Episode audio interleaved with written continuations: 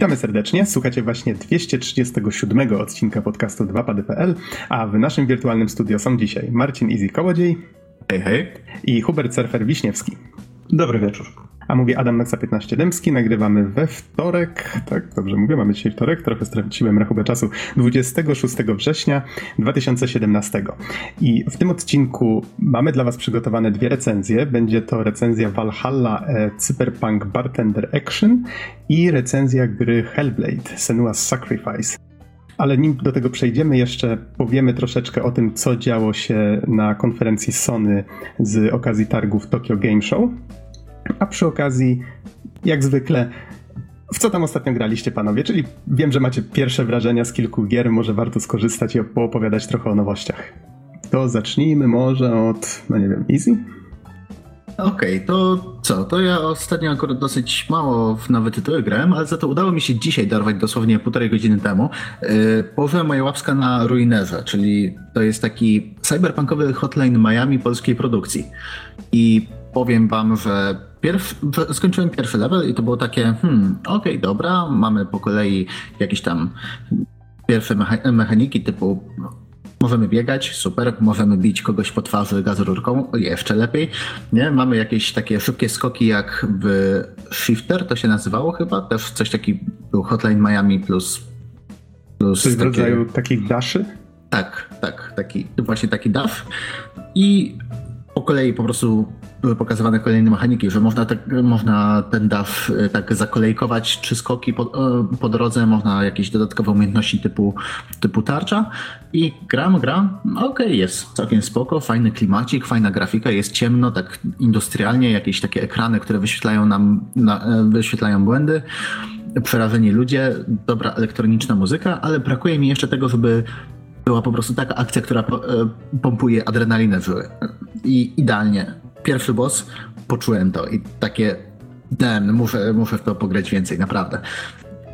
Na razie, tak jak mówię, pozytywne wrażenia, ale trzymajcie się jeszcze z kupnem, bo to dopiero dzisiaj wyszło, ale zapowiada się naprawdę fajnie. Na pewno coś o tym powiem więcej w, przy okazji kolejnych odcinków.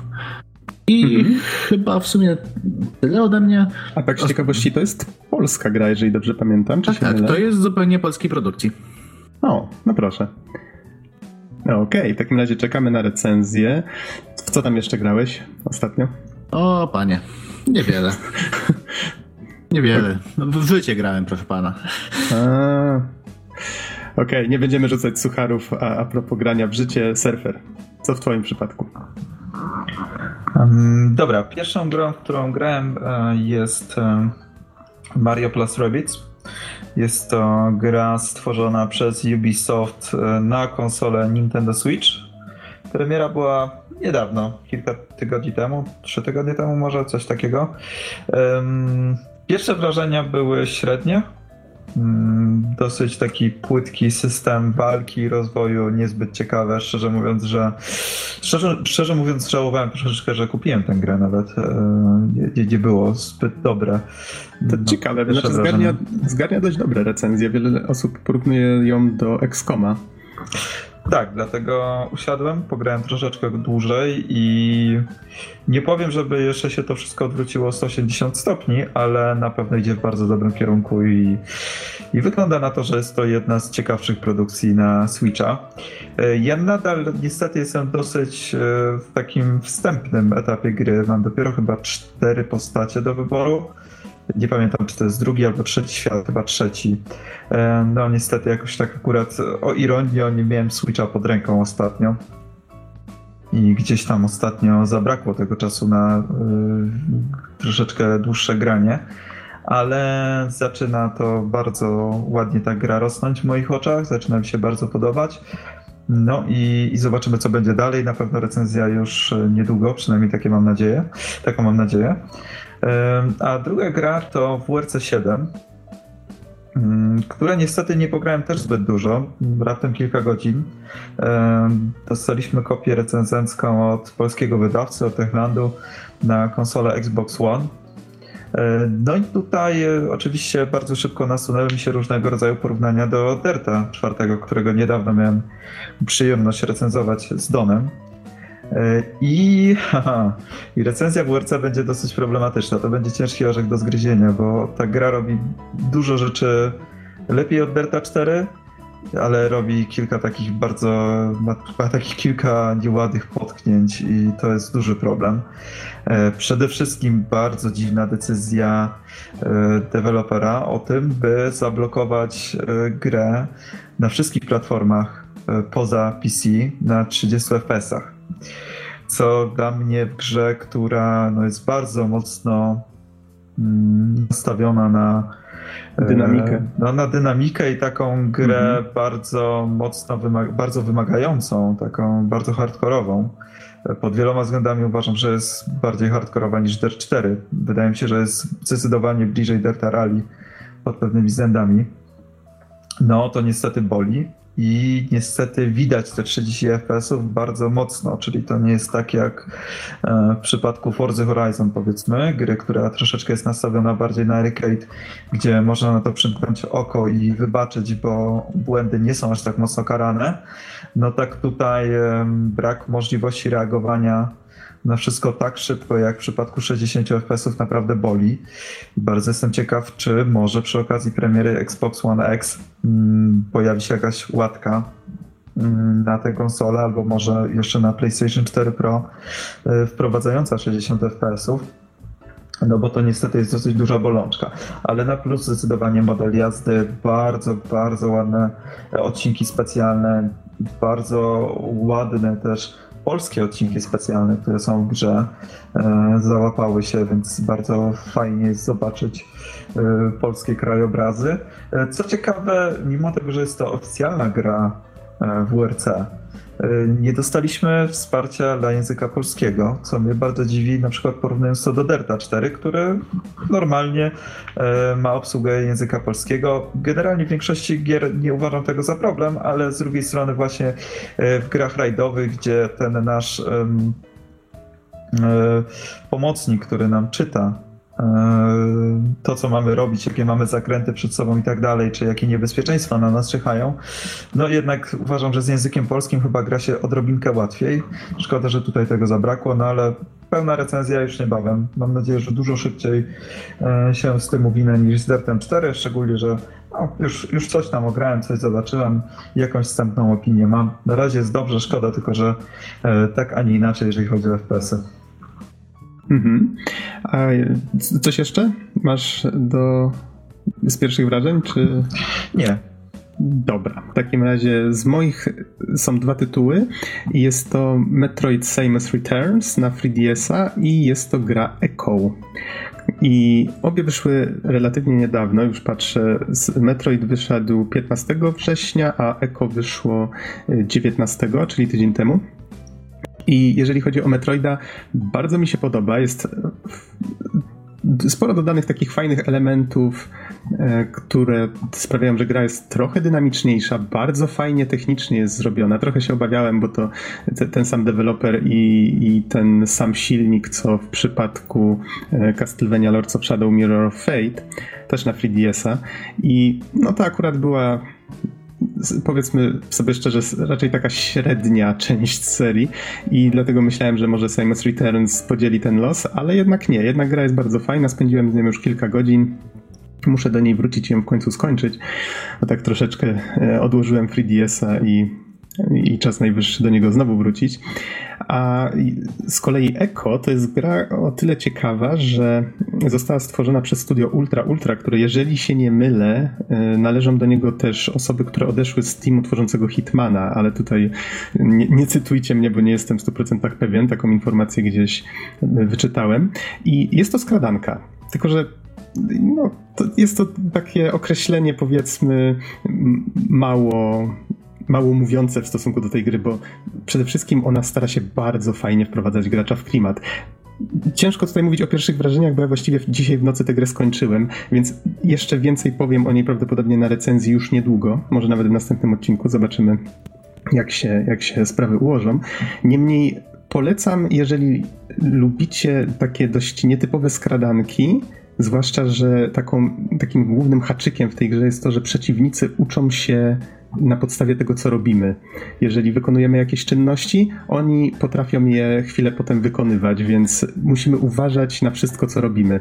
I nie da się tak jak na przykład w niektórych skradankach wyczyścić całego terenu z przeciwników, bo co chwila miejsce, tak zwany pałac, w którym toczy się akcja, się resetuje i przeciwnicy wracają na swoje miejsca. Więc właściwie bardzo fajne podejście właśnie do gatunku. Jest też bardzo fajny science fiction z powolnym, kojarzącym się trochę z Odyseją Kosmiczną początkiem. Więc polecam sprawdzić, e, jeżeli, jeżeli to, co mówię, brzmi choć trochę interesująco dla Was. Obejrzyjcie sobie zwiastun, zobaczcie gameplay, a recenzja już prawdopodobnie niedługo.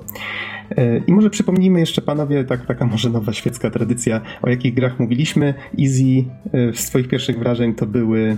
To był tylko i wyłącznie Ruiner. Ruiner, tak? Surfer w Twoim przypadku to było Mario. Jak, jak, jak brzmiał pełen tytuł? Nie powiem ci pełnego tytułu. To było Wiesz co, Mario, Mario- plus Rabbids. Mario plus Rabbids e, Tak, Kingdom Battle. O, właśnie. I drugie to było WRC 2017, czy... WRC 7. A, WRC 7, okej. No, a u mnie Metroid Samus Returns i Echo. I myślę, że możemy tym pozytywnym akcentem przejść do Tokyo Game Show, które miało miejsce, już patrzę, to był 21-24 e, września i 19, czyli troszeczkę przed, odbyła się konferencja Sony, którą miałem okazję obejrzeć już, już po fakcie. Ona jakoś tak w godzinach ran, porannych naszego czasu się odbyła. Trochę się spóźniłem akurat. E, Niemniej można sobie obejrzeć, prawdopodobnie zamieścimy ten filmik pod opisem na Facebooku. E, Można e, zobaczyć cały przebieg. Mamy tutaj wynotowane gry, które były pokazywane. Nie będziemy prawdopodobnie o nich wszystkich mówić, bo konferencja raczej była skierowana na rynek japoński. Pojawiało się tam dużo takich rzeczy typowo japońskich, czyli na przykład e, na, na przykład było dużo gier z mechami, co było dość ciekawe. W sensie nie widziałem, nie, nie widziałem ostatnio aż tak, że aż tak dużo rzeczy powstaje w tej tematyce. Trochę nowelek o sexy chłopcach i inne tego typu rzeczy. Na VR oczywiście jakieś summer lessons dla facetów i tak dalej, więc rzeczy właśnie tego typu, które do Japończyków najwyraźniej bardzo e, trafiają. Ale z takich rzeczy, które może zainteresują też mm, ludzi właśnie e, w Europie i na zachodzie, to na przykład był mm, zwiastun Nino Kuni 2, było Dynasty Warriors 9, e, był nowy zwiastun DCD, Final Fantasy NT. No tutaj myślę, że ktokolwiek miał styczność z tą serią, to wie mniej więcej czego się spodziewać. Pojawił się też Shadow of the Colossus z nowym zwiastunem. E, Zapowiedziano, że Final Fantasy IX trafi na PS4 i z tego co widziałem to jest jakaś taka odświeżona wersja, która chyba ma działać w 4K, ale nie jestem tego w 100% pewien. To znaczy, to jest y, podbita wersja z PC-ta, tak naprawdę. Aha, Więc Okej. to jest port taki na zasadzie tak jak Final 7, w sensie, że mamy praktycznie czystą grę, plus do tego podbite tekstury, podbite jakieś tam modele minimalnie, a do tego usprawnienia takie quality of life typu możemy włączyć sobie, nie wiem, nieśmiertelność, maksymalny poziom i tak dalej, żeby bardziej się cieszyć całą fabułą i historią niż użerać się z mechanikami sprzed 20 lat. okej, okej. I z tego co sobie zanotowałem, to ma wyjść 25 stycznia przyszłego roku. E, przepraszam, o czym mówisz? O Final Fantasy 9? Dziewiątce, tak. I że ma wyjść 25 stycznia? Y, Taka data była podana. Nie jestem pewien, czy to jest. y, Nie, nie, nie. japoński D- prezent. 19 września. To już wyszło, tydzień temu. Aha. Jest do kupienia aktualnie za e, 89 zł, za 71,20 jest e, z plusem. A, to przepraszam. W takim razie musiało mi się pomylić z jakąś inną grą. A, no to dobrze wiedzieć w takim razie.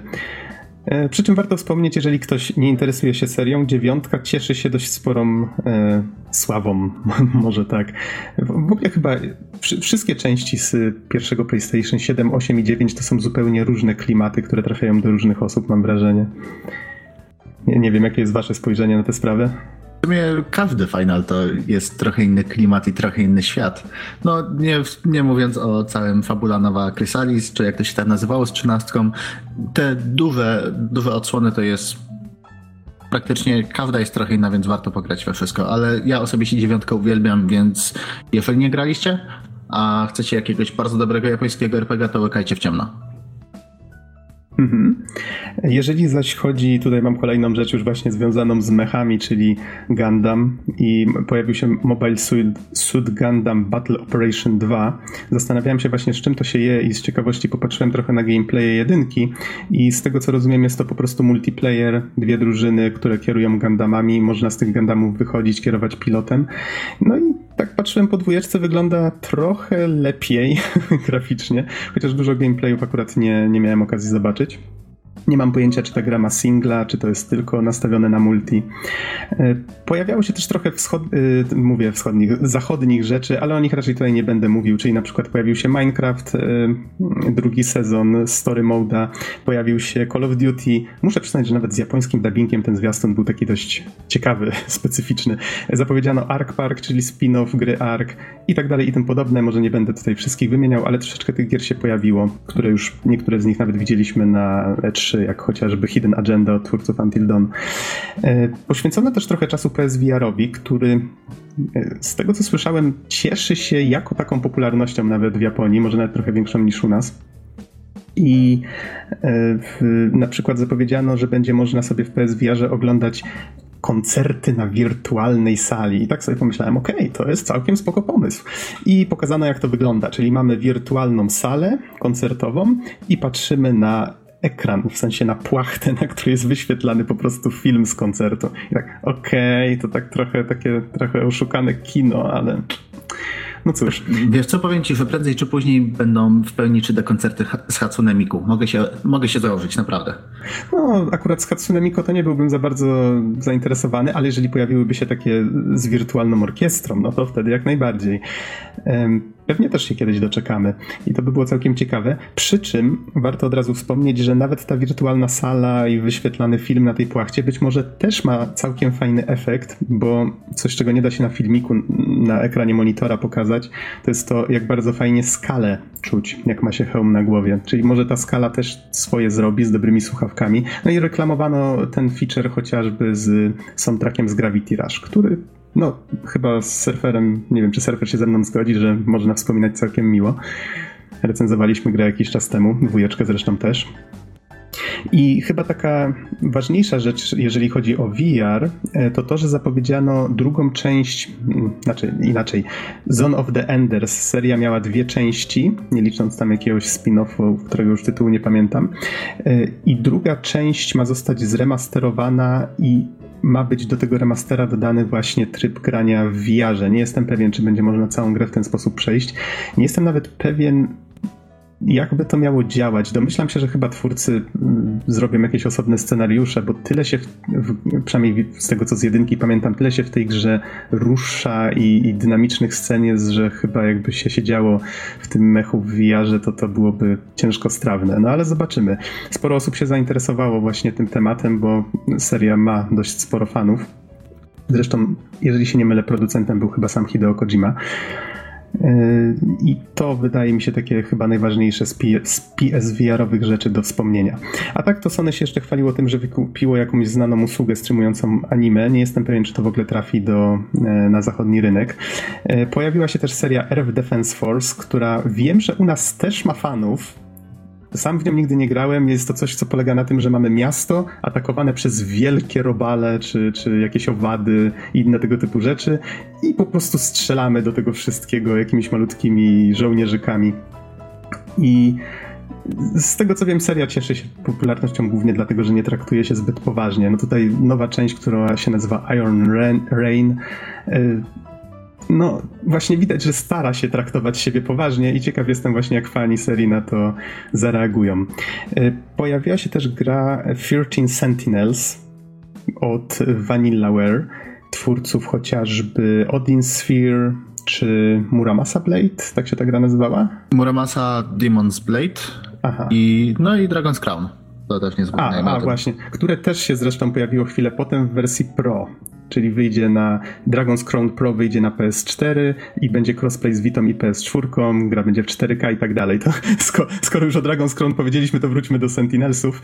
E, o Sentinelsach wiedzieliśmy już jakiś czas temu, była to gra z, tak samo jak to, co do tej pory Vanillaware zawsze wypuszczało z malowaną, specyficzną grafiką w ich stylu.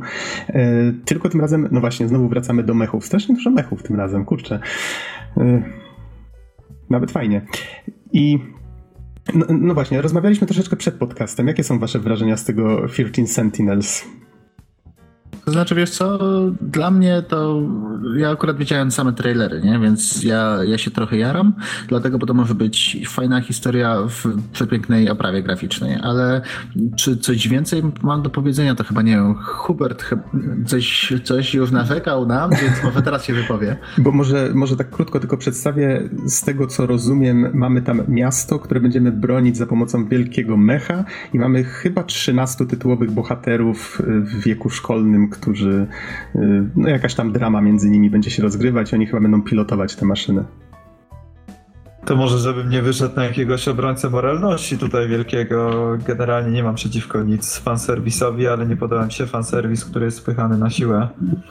E, no a niestety gra troszeczkę ocieka tym fanserwisem momentami, czyli e, gołe nastolatki w mechach, no to... Mm, no troszeczkę więcej się spodziewałem po Brzmi mało ambitnie, ale bardzo japońsko.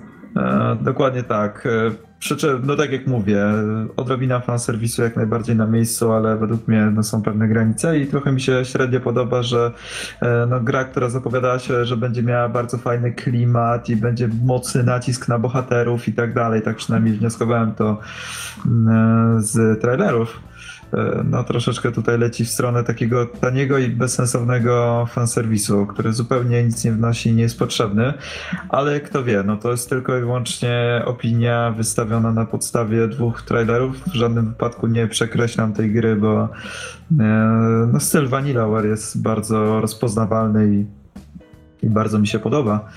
E, więc e, czas pokaże, ale przyznam szczerze, że mój e, no tutaj zapał troszeczkę, troszeczkę zmniejszał. Zmniejszył się, zmalał. No. Mhm. Kolejna rzecz, jaką sobie wynotowałem, to jest A Certain Magical Virtual On.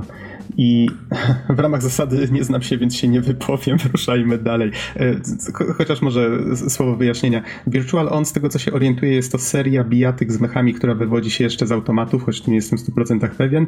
I chyba Sega jest wydawcą i, i, twórcą tej serii. Oni wracają jakby do tego, tylko połączyli to z takim crossoverem z chyba serią anime A Certain Magical. Ale tak jak mówię, możliwe, że właśnie palnąłem parę głupot, więc ruszajmy dalej. E, nie, wiesz co, ja potwierdzam, bo nawet grałem chwilę w jedną -hmm. z części Virtual On i yy, tak jak mówisz, to jest Sega Saturn i, i, automaty, wszystko oczywiście Sega wydaje i to są tak naprawdę yy, Akurat nie wiem, jak to wyglądało na, na, automatach, ale wiem, że to walki 2 na 2 mechów, które są jeszcze stylizowane na takie. Część z nich jest stylizowana na Magical Girls. Więc no, nie moje klimaty, ale to właśnie coś takiego ten, istnieje. Chyba ten crossover właśnie sprawił, że, że się pojawiły te Magical Girls. E, niemniej to jest taka, taki gatunek czy podgatunek bijatyk, który nawet nie jestem pewien, jaką ma oficjalną nazwę, ale to jak ktoś grał chociażby w Naruto Shippuden, to wie, że jest arena, po której można się poruszać postacią w dowolnym kierunku i zadawać ciosy jakby celując w przeciwnika, więc to jest coś właśnie w tym stylu. To jest tak zwany Arena Fighter. Tudzież w tym przypadku okay. Team Arena Fighter. Okej, okay, to w takim razie jest sporo takich arena fighterów z mechami w Japonii i to jest właśnie jeden, jeden z nich. Wiem, że Gandamy też mają tego typu gry, między innymi. I kolejna rzecz na liście, która już właściwie zostało nam tych rzeczy nie tak dużo. E, mamy też wynotowane kilka tytułów tak zupełnie spoza konferencji. Chociaż widzę, że na przykład pokazano też Code Vein, które mówi się już teraz, że jest takim Dark Souls w stylu anime. Nie jestem pewien, czy mamy coś do dodania a propos tej gry. Pokazano chyba jakiś zwiastun fabularny, trochę wyjaśniono. Pokazano gameplaye, więc jak coś, to mo można sobie spokojnie obejrzeć na, na YouTubach. A, okej. Okay. Czy mi się wydaje, czy zapowiedziano Yakuza Kiwami 2? Czy to już było wcześniej, czy to ja coś źle zanotowałem? Nie wiem, Izzy, ty, ty jesteś naszym y, Yakuzo Jakuzoznawcą? E, szczerze mówiąc, nie wiem, nie śledziłem akurat zbytnio TGS-ów, więc... Okej, okay, to pomińmy ten temat, przejdźmy do tego, co nas najbardziej interesuje. Left Alive. Panowie, to jest coś, co chyba nas zaskoczyło dość mocno. Kto chce zacząć? Ja zacznę. Proszę bardzo. E, wiesz co, akurat ten e, moment konferencji oglądałem i ten widok na te helikoptery i podczepione do nich mechy było dla mnie taki, no tak dosyć mocno się wydarłem. E, zaskoczony tym, co widzę.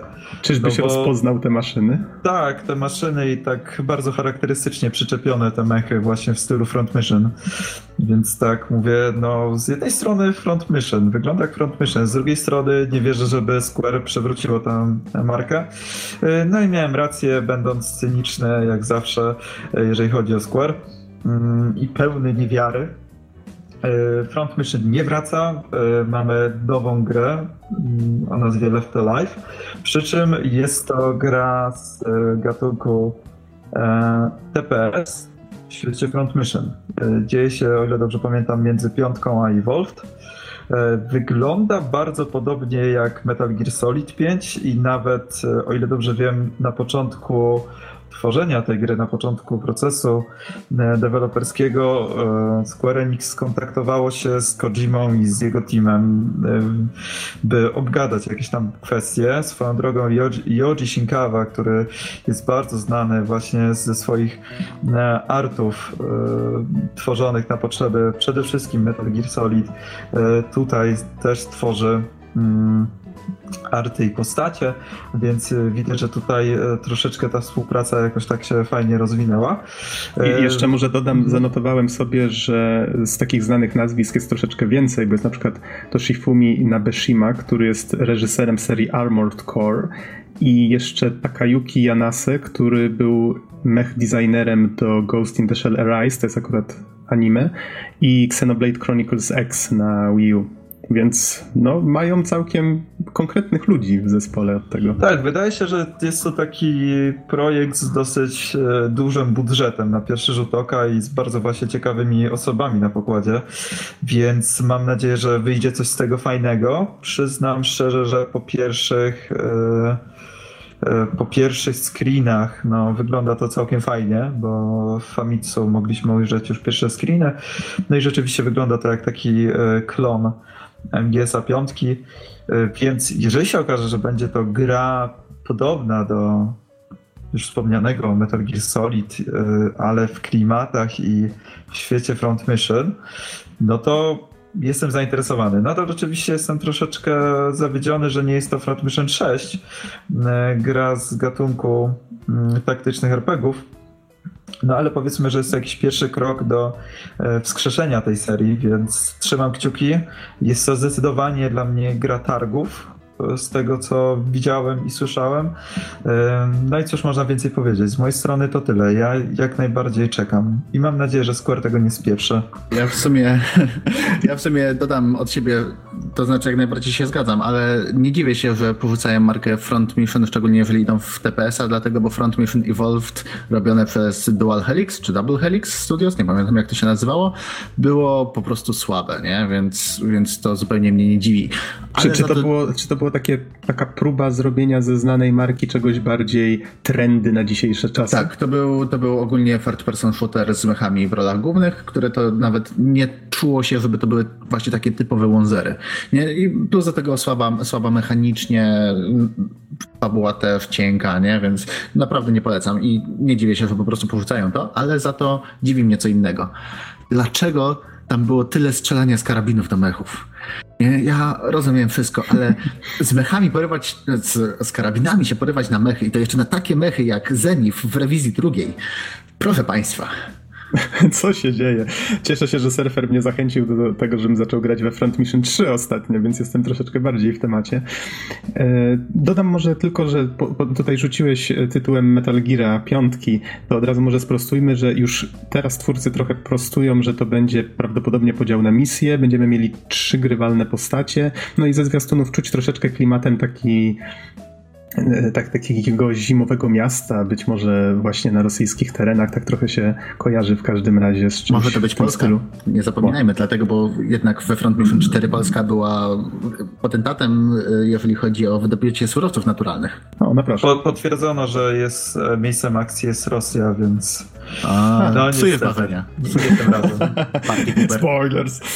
No dobrze, i gra ma trafić na PC i PS4 w 2018. Trochę szkoda, że mało gameplayów pokazano, ale być może jeszcze nie za bardzo mają co pokazywać. Zobaczymy. Gra jest ponoć gotowa w 50%, gdzieś trafiłem na taką informację i tylko boję się, że, że faktycznie będzie to niezbyt, niezbyt dobre action game, tak? Coś, coś w tym rodzaju. No, na razie na razie mamy za mało, żeby wydawać jakieś osądy.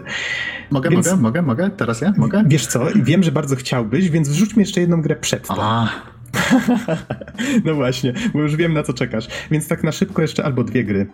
Wspomnę o tym, że wypatrzyłem, nie wiem czy to gdzieś wcześniej zapowiadali, że Steins Gate y, w wersji Elite ma trafić na Switcha. Jest to visual novelka, y, która już ileś tam lat temu się ukazała, już zdążyło anime na jej podstawie powstać, o podróżach w czasie i związanych z tym, y, z, z tym problemami. I w tej chwili wychodzi właśnie na Switcha w wersji z grafikami z anime. W sumie nie jestem pewien po co w to grać, zamiast obejrzeć anime na przykład, ale jeżeli ktoś by chciał, a nie zna jeszcze tej, e, tej serii, bo teraz już chyba jakiś sequel nawet wyszedł jakiś czas temu, no to myślę, że to może być dobra okazja, żeby się e, zapoznać. I druga gra, o której chciałem wspomnieć, to City Shrouded in Shadow. Ona się chyba na konferencji nie pojawiła, Jedynie gdzieś tam we wstępie mignęła mi jakaś migawka z taką stopą, którą rozpoznałem. To była e, Ewa z Ewangeliona, też mech zresztą. Więc zacząłem szukać, z czego to pochodzi. I znalazłem grę, w którą wsadzono Godzilla, Neon Genesis Evangelion, Petleybora, Ultramana i jeszcze wiele, wiele innych rzeczy, o których prawdopodobnie nawet nie słyszałem wcześniej. I gramy w niej, da da da da, cywilem. W sensie jest miasto, w której postacie z różnych znanych show y, robią jedną wielką rozpierduchę, walczą ze sobą potwory, mechy i inne tego typu rzeczy, a my gramy grupką cywili, którzy próbują się z tego miasta wydostać. Pomysł jest dość specyficzny. Początkowo trochę mnie to rozczarowało, ale kto wie, może wyjdzie z tego coś ciekawego. W Japonii ma to wyjść 19 października tego roku, jeżeli dobrze zanotowałem. No i cóż, mam tylko nadzieję, że to trafi faktycznie na zachód, bo wygląda na coś, co może być na tyle specyficzne, że nikt tego poza z Japonii nie wypuści. I Easy oddaje już ci głos. Ostatnia gra, którą chyba zakończono konferencję, z tego co pamiętam. Monster Hunter World, tak. Ogólnie jaram się, jaram się mega. Już 26 stycznia 2018 roku jest premiera. I co więcej, y, razem z, razem z grą wyjdzie y, PlayStation 4 Pro w wersji limitowanej z grafiką właśnie z tej gry. Oraz do tego jeszcze y, edycja kolekcjonerska z figurką, więc zacieram już łapki, powoli się szykuję do kupna, ale z samego Monster Hunter Worlda pokazali całkiem sporo na TGS-ach, dlatego, bo i to jak y, i kreator Paliko, który jest dosyć rozbudowany względem poprzednich części, kreator postaci, dodatkowe y, dodatkowe potwory, na które będziemy mogli polować, więc mamy coś w stylu y, pudlo na dymko nietoperza. Tak, to będzie dobre określenie. Co? W sensie taki puchaty biały nietoperz, który się potrafi nadymać tak jak nadymka. I lata i, i wszystko, nie cały Dlaczego, pakiet. dl- dlaczego ktoś chciałby zabijać takie niewinne stworzenie? Dlatego, bo to zwierzę chce zabić ciebie. O, Więc zabij albo zostań zabity. Hunt Okej. or be hunted.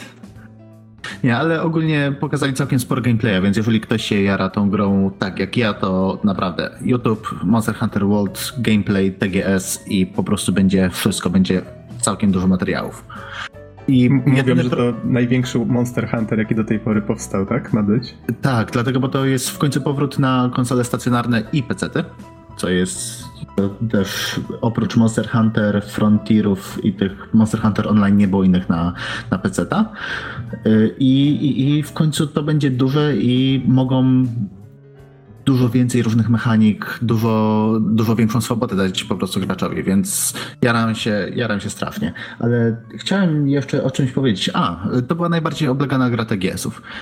Kolejki, żeby pograć w demko, sięgały nawet 10,5 godziny. I ludzie się rzeczywiście Wow. ustawiali. Monster Nie. Hunter World, tak? Tak jest, więc hype jest Oho. y, niemożebny, a w Japonii, jak, jakby na to nie patrzeć, w Japonii to w ogóle też ludzie strasznie szaleją z Monster, jeżeli chodzi o Monster Huntera. Nawet kiedyś jak byłem w Tokio, to widziałem, jest taka z, y, sieć księgarni, która się nazywa Kotobukiya, to jedna z nich i to nawet nie na Akihabarze, tylko gdzieś w zupełnie innej dzielnicy, dosłownie na jednym piętrze. Ćwierć piętra miała wyznaczona, wyznaczone tylko na gadżety z Monster Huntera, więc mhm. the hype is strong with this one. Okej. Okay. A propos wizyty w Japonii, e, wspominaliśmy już chyba w, w poprzednim wstępie, że Arek Rejkowski, który gościł u nas już kilka razy, e, był na Tokyo Game Show. Nie jestem pewien, czy już wrócił do Polski, ale będę się z nim niedługo e, kontaktował i zgodził się już przed wyjazdem, przed wylotem, że nagra z nami specjalny odcinek właśnie, żeby opowiedzieć trochę o wrażeniach y, tam na miejscu, jak wygląda Tokyo Game Show. W tej chwili przedstawiamy Wam przede wszystkim informacje z konferencji Sony, troszeczkę spoza konferencji, ale głównie takie newsowe rzeczy, żeby być na bieżąco, a mm, jakby o samych targach troszkę więcej y, jeszcze będziemy opowiadać. Arek przede wszystkim będzie opowiadał, do tego jeszcze wrócimy.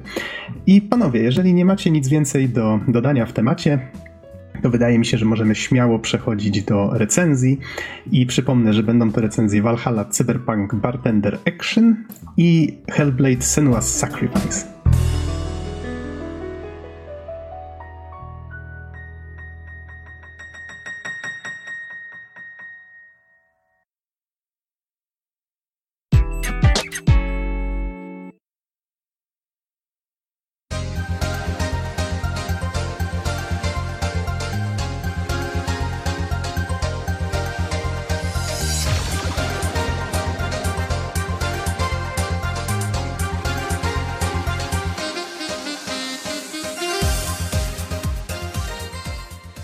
Naszym cyberpunkowym barze jest dzisiaj ze mną Marcin Easy Kołodziej.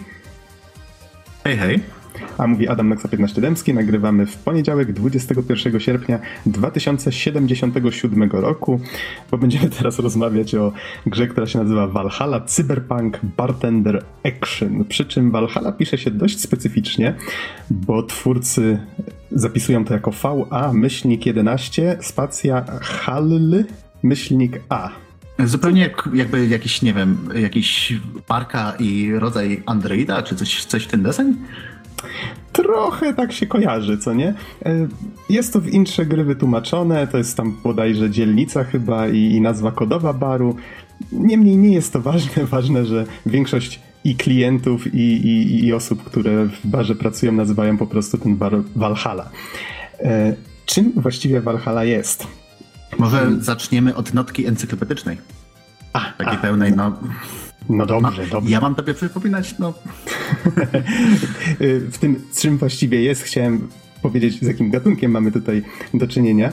E, więc może tylko tak na szybko powiem. Jest to visual novelka, która ma też elementy gameplayu, ale to na czym one dokładnie polegają, no właściwie chodzi o mieszanie drinków, tak w bardzo dużym skrócie. Do tego jeszcze przejdziemy. Grę stworzyło Sukeban Games, które z tego co się orientuję jest, to są właściwie chyba tylko dwie osoby, ale mogę, mogę się mylić. E, twórcy swoją drogą pochodzą z Wenezueli, mimo że gra jest mocno inspirowana anime i kojarzy się właśnie z takimi japońskimi tworami. I powstała w Game Maker Studio, Wyszła na PC, Maci, Linuxy i powstaje w tej chwili wersja też na Vita. I premiera miała miejsce 21 czerwca 2016, czyli rok temu. I... W, sumie, w sumie ten Game Maker ostatnio jest bardzo popularny u jakichś takich właśnie deweloperów, którzy pojedynkę czy tam w dwie osoby tworzą gry. Patrząc choćby Undertale, który ostatnio mm -hmm. pojawił się na Playu 4, nie, to co, coś w tym jest, że dosyć, dosyć dobre gry nawet ludzie robią. No, tutaj To The Moon, prawda, też przychodzi na myśl. Czy, czy się mylę, to nie pamiętam, czy to był RPG Maker chyba. A, dobra, nieważne, ale niemniej słusznie zauważyłeś, że te takie middleware'y, one, one służą właśnie osobom, które mają fajny pomysł i grę, która nie wymaga jakiejś wyjątkowo wymyślnej oprawy, prawda? Akurat w przypadku Valhalla mamy, mamy do czynienia z pixel artem. E, interfejs jest w miarę prosty, po lewej widzimy postacie, z którymi rozmawiamy, po prawej mamy ten taki, tą taką maszynę do mieszania drinków, ale do tego jeszcze przejdę. Może najpierw powiedzmy, jaki jest setting, fabuła i, i, realia, w których dzieje się akcja. Mamy rok 2070 któryś, gra nie precyzuje dokładnie który. Um, akcja toczy się w Bleach City, takim cyberpunkowym, dystopijnym mieście. No i naturalnie mamy tam biedę, korupcję, kwitnącą przestępczość, czyli raczej taka, taka dystopijna norma, tak? Wcielamy się w młodą barmankę, która się nazywa Jill. Jest to raczej zwykła dziewczyna, ma pracę, którą lubi, mieszka z kotem, zastanawia się, co zrobić ze swoim życiem i tak dalej i tym podobne. Jest to o tyle fajna postać, że raczej jest nastawiona tak cynicznie, uszczypliwie do świata i, i właśnie do klientów, którzy odwiedzają bar. Niejednokrotnie zdarzało się, że te komentarze, które ona w myślach snuje, to były dokładnie te same rzeczy, które przychodziły mi jako graczowi do głowy e, właśnie w tych samych momentach. Więc od razu taka, taka trochę interakcja z graczem, powiedzmy? Troszeczkę tak. Wiesz co, skojarzyło mi się to też z... Mm, pamiętam, że ostatni raz y, rozmawialiśmy na podobny temat z surferem, jak recenzowaliśmy Gravity Rush pierwszy. Tam też bohaterka od czasu do czasu właśnie w myślach takie, tak, tak komentowała to, co widzi. Na zasadzie spotkasz dziwną postać i, i myślisz sobie, co ten facet wyprawia, prawda? I bohaterka w tym samym momencie, co ten facet wyprawia. Y, myślę, że to jest taki, taki rodzaj postaci, który całkiem fajnie się sprawdza w grach. Tak jak jeszcze mówisz o tym takim y, o tej uszczypliwości, cynizmie i tak dalej, to w ogóle strasznie mi się to kojarzy z gatunkiem cyberpunk. Nie? Tam większość bohaterów to właśnie jakiś czarny humor, ludzie po depresji, jakieś PTSD, jakieś straszne rzeczy po prostu mają na czerepie. I właśnie zawsze są tacy mega cyniczni i z wielkim dystansem do tego, co się dzieje wokół nich.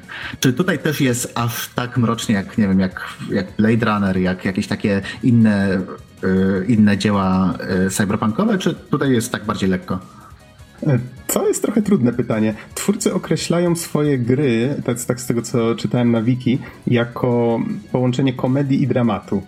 I, I, faktycznie trochę to czuć. Na zasadzie i postacie, które odwiedzają ten bar, poznajemy ich historię, dowiadujemy się właśnie o jakichś takich osobistych dramatach, ale z drugiej strony co chwila jest to przeplatane z jakimiś zabawnymi komentarzami albo, albo właśnie jakimiś takimi humorystycznymi wstawkami. To jest oczywiście odpowiednio zbalansowane, przynajmniej w większości przypadków, bo zdarza się, że ten humor trochę, trochę się narzuca miejscami. Y, niemniej Pamiętam, że powiedziałeś przed nagrywaniem recenzji, że słyszałeś, że gra jest mroczniejsza niż się wydaje. To, powiem tak, ona raczej ona stara się czasami być troszeczkę mroczna, ale raczej nie chce przytłaczać gracza tym mrokiem. Ona stara się raczej być taka przyjemna, lekka i nawet jak klikamy New Game, to gra nam wyświetla informację, że teraz polecamy, żebyś wziął sobie szklaneczkę czegoś, co bardzo lubisz, tak? Rozsiadł się wygodnie w fotelu i się wychillautował przed, e, przed zabawą. Zrelaksuj się i miłej zabawy. Więc myślę, że to tak przede wszystkim powinno się do tej gry e, podchodzić. O, to no. super. Właśnie mhm. brakuje mi teraz jakiejś takiej dosyć lżejszej visual novelki, bo ostatnio zdarzyło mi się tam przejść dosyć całkiem sporo tych visual novelek i brakowało mi właśnie czegoś takiego, żeby się odprężyć, nie? Bo większość no to tak wsysa cię po prostu w, w świat i musisz się skupiać na każdym szczególe. A czy tutaj też tak jest w ogóle, w ogóle o czym jest ta gra? Mhm. To, to może, może podejdę do tego w ten sposób. Nie ratujemy tutaj świata, po prostu, jak to fajnie właśnie ujęto na, na wiki, aż tak pozwoliłem sobie przepisać to zdanie, że świat nie jest tutaj po to, żeby go ratować, świat jest tutaj po to, żebyśmy stali się jego częścią. Bardzo mi się to zdanie spodobało, bo bardzo fajnie oddaje właśnie to, w jaki sposób twórcy nam przedstawiają e, świat Walhali, czy, czy właściwie świat wokół Walhali, tak? Bo my cały czas, ca, cały właściwie, mm, całą akcję spędzamy w tym barze. Jeszcze drugim miejscem akcji jest mieszkanie bohaterki, więc mamy dzień pracy i mamy jej odpoczynek w mieszkaniu. Je, jeszcze troszeczkę jakby na, na ten temat powiem później. Niemniej mamy w mieście jakieś narastające niepokoje społeczne, jakieś osobiste dramaty różnych osób, wiadomo, ale my siedzimy za ladą i naszym jakby głównym zadaniem jest słuchanie, co ludzie, którzy przychodzą do tego baru mają do powiedzenia. No, pomagamy im po prostu wyrzucić z siebie to, co ich gnębi, tak? Y, I mamy bardzo różnorodną klientelę, czyli na przykład redaktor naczelny lokalnej gazety, mocny dupek swoją drogą, y, przyjaciółka głównej bohaterki, która jest androidem, prostytutką, y, Później pojawia się tam też morderca na zlecenie, czy na przykład gwiazda estrady. Dużo, dużo więcej osób, których może nie będę wymieniał. Niemniej tutaj pojawiło się już na przykład. Pojawiła się ta Android, tak? Czyli już jakby klienci nikt nie musi nam mówić, że na przykład hej, w tym świecie są androidy, które tutaj akurat są nazywane Lilim nikt nie musi nam tego tłumaczyć. Po prostu klienci, którzy przychodzą do tego baru, pokazują nam, jakie postacie w tym świecie występują. Tak? Czasami właśnie z rozmów wynika, znaczy czegoś możemy się ciekawego na temat tego świata dowiedzieć, czyli na przykład dlaczego akurat nazywają się Lilim, jak te roboty czy androidy działają, skąd się wzięły. Pewne tego typu rzeczy też tam się pojawiają i z reguły są bardzo fajnie i naturalnie wplecione w te, w te rozmowy. Nie zawsze, ale ogólnie rzecz biorąc, dialogi są bardzo fajnie napisane. Mnie się podobały. I no, oczywiście każda z tych postaci ma różny charakter, czasami są nieskore do zwierzeń, ale prędzej czy później czegoś tam się o nich dowiemy. Y, jakby te postacie, one się czasami będą pojawiać częściej, czasami rzadziej, ale, ale właśnie bardzo fajnie twórcy przeplatają tych, tych gości. No i tak jak wspomniałem. Mhm. Pardon. Czyli ogólnie mówi, że y, nie ma takich zbędnych exposition dumpów, nie? Bo to jest problem ogólnie z grami dosyć często, że pojawia się nowa, jakaś nowa postać, jakieś nowe zagadnienie, jest po prostu cztery ściany tekstu i dopiero i czytasz i dopiero wtedy czaisz o co chodzi. Czyli tutaj twórcy poszli bardziej w takie, że sam gracz musi wyłapać z kontekstu i z grafik i tak dalej, nie? Tak, tak, bardzo fajnie to zrobili. Na przykład, powiedzmy, jakaś postać ma elektroniczny implant i choć na przykład już od kilku godzin gramy w grę i my widzimy ten implant, albo może nie zwracamy na niego uwagi, to w pewnym momencie może się pojawić w jakiejś rozmowie, hej, ale słuchaj, właściwie to tak nigdy, nigdy nie pytałam, tak? Dlaczego akurat masz ten implant? No, na, na tej zasadzie. A jeżeli już się zdarzy, że jest taka ekspozycja bardzo nachalna, to twórcy stosują ją świadomie Czyli na przykład gra zaczyna się tutorialem, y, bohaterka przychodzi zmęczona, tak, i, i, i, jej współpracownik mówi, że dobra, Jill, słuchaj, nie pozwolę ci usiąść do tego, póki nie przygotujesz mi chociaż jednego drinka, tak, i on zaczyna tłumaczyć jej zasady, ona próbuje mu przerwać, tak, że na zasadzie, że ja to wszystko bardzo dobrze wiem i tak dalej, i na końcu mówi, dobrze, dziękuję ci za tę cudowną ekspozycję, tak, czy coś w tym rodzaju. Więc tak, twórcy świadomie stosują takie takie ruchy, więc bardzo, bardzo fajnie podeszli do tematu. A skoro już o tym mieszaniu drinków. Yy, mamy tą maszynę, to jest raczej bardzo proste, nie trzeba się kompletnie znać na naturalnie, na, na drinkach czy innych tego typu rzeczach. Od razu się przyznam, jestem yy, sam alkoholu nie piję, tak, jestem abstynentem, o czym pewnie osoby, które słuchają nas, nas od dłuższego czasu wiedzą. A bawiłem się przy tej grze dobrze, wcale nie, nie było mi to do niczego potrzebne. Jest to świat przyszłości, więc mamy tutaj po prostu różne chemikalia w różnych kolorkach. Mamy bazę danych, w której mamy podane, co musimy wymieszać, żeby na przykład utworzyć piwo. Tak, tutaj piwa nie mamy po prostu, po, uzyskujemy je z różnych tam, tam substytutów. Nie o taką dystopijność przyszłość, dystopijną przyszłość walczyliśmy. dokładnie, dokładnie. Nawet alkohol ma tu jakąś tam swoją specyficzną nazwę. Znaczy jest to wytłumaczone, że jest to tam jakiś, jakiś syntetyczny alkohol, czy coś w tym rodzaju. No nieważne liczy się to, że mamy tam bodajże pięć różnych kolorków, w różnych ilościach dosypujemy je do shakera, następnie miksujemy, albo jeżeli przez 5 sekund miksujemy, to wtedy blendujemy, tak? Możemy dodać też kostki lodu, możemy, i tutaj nie byłem pewien jak to przetłumaczyć, to, to jest w grze określone jako aging, domyślam się, że to chodzi o dojrzewanie, tak jak na przykład wino dojrzewa, tak?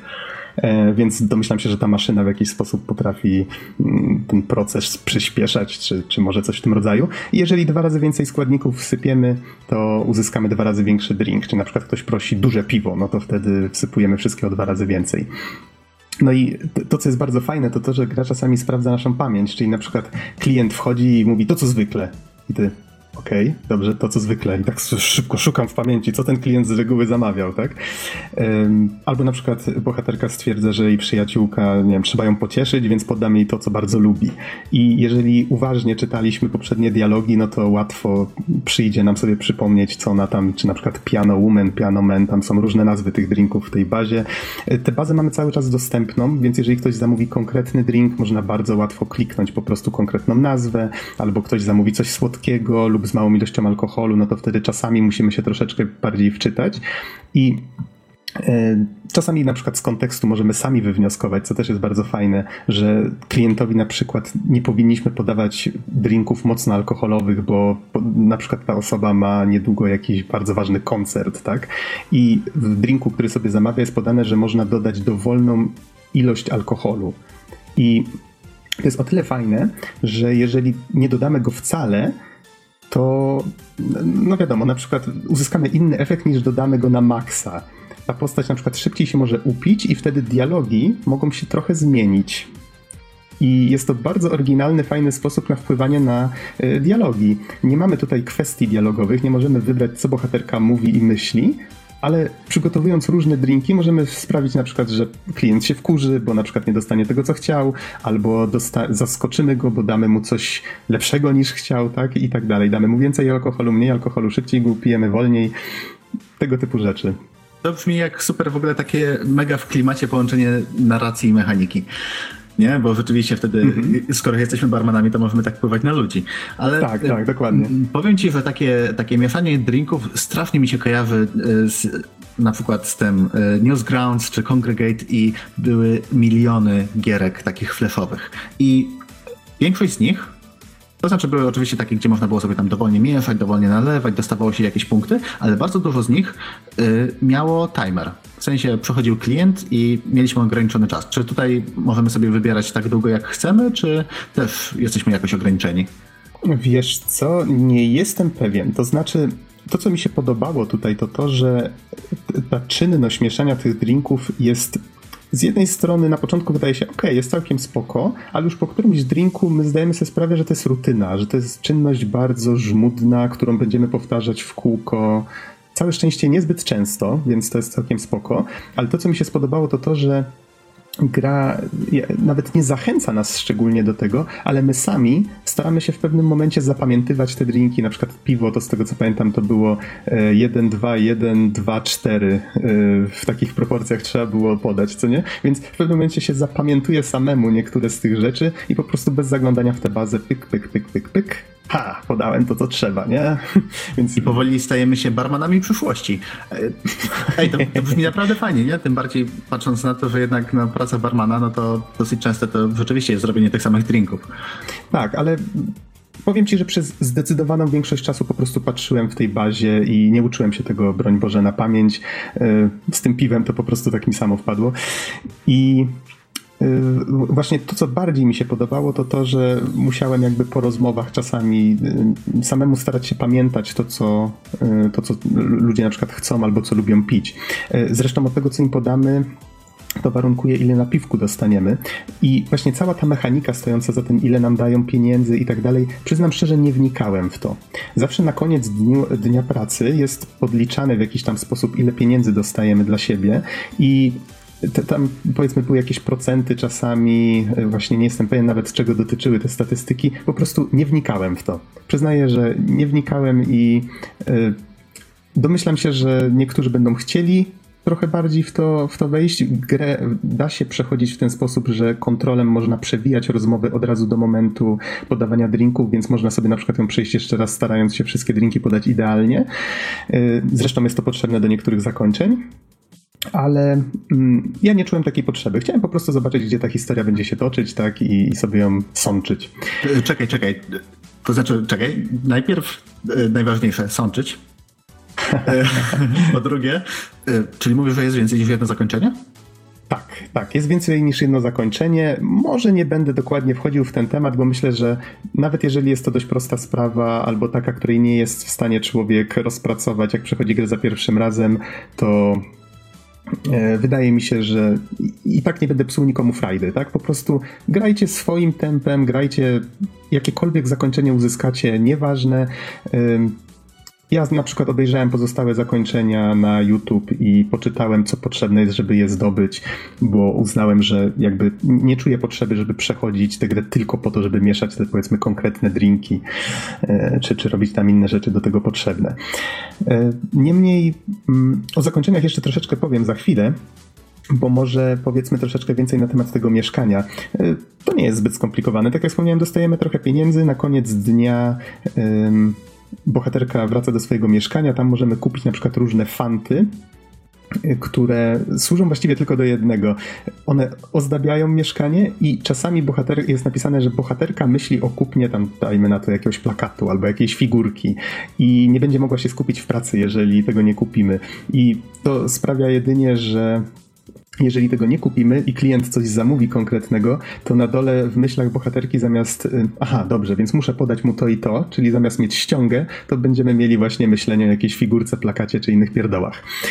E, poza tym w mieszkaniu mamy też dostęp do swojego telefonu, w którym mamy aplikacje do czytania mm, prasy czy forów. Są to króciutkie notki, które bardzo fajnie rozwijają świat o jakieś dodatkowe informacje, czy to, że tam wychodzą jakieś nowe filmy, czy powiedzmy, co się dzieje w polityce, tego typu drobne, bardzo fajnie napisane rzeczy.